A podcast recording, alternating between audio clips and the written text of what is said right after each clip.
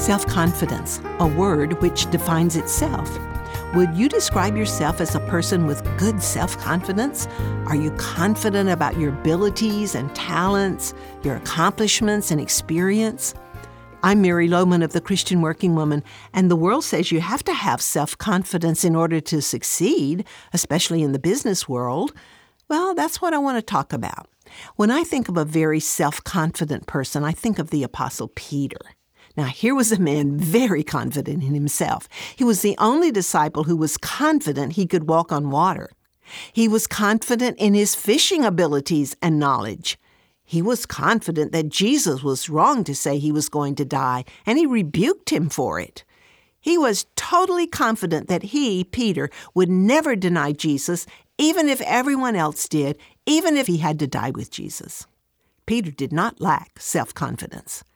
However, all that self confidence failed him at the critical moments of his life.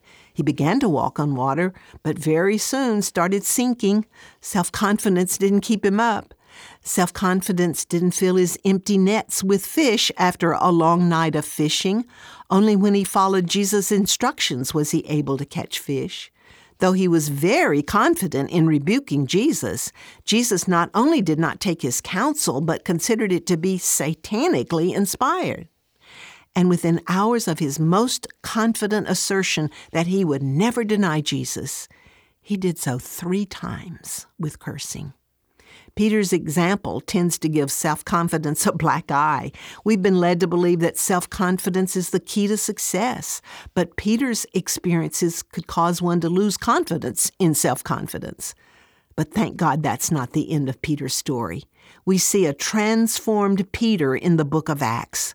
He was still extremely confident, very assertive, still a leader, but the results were very different.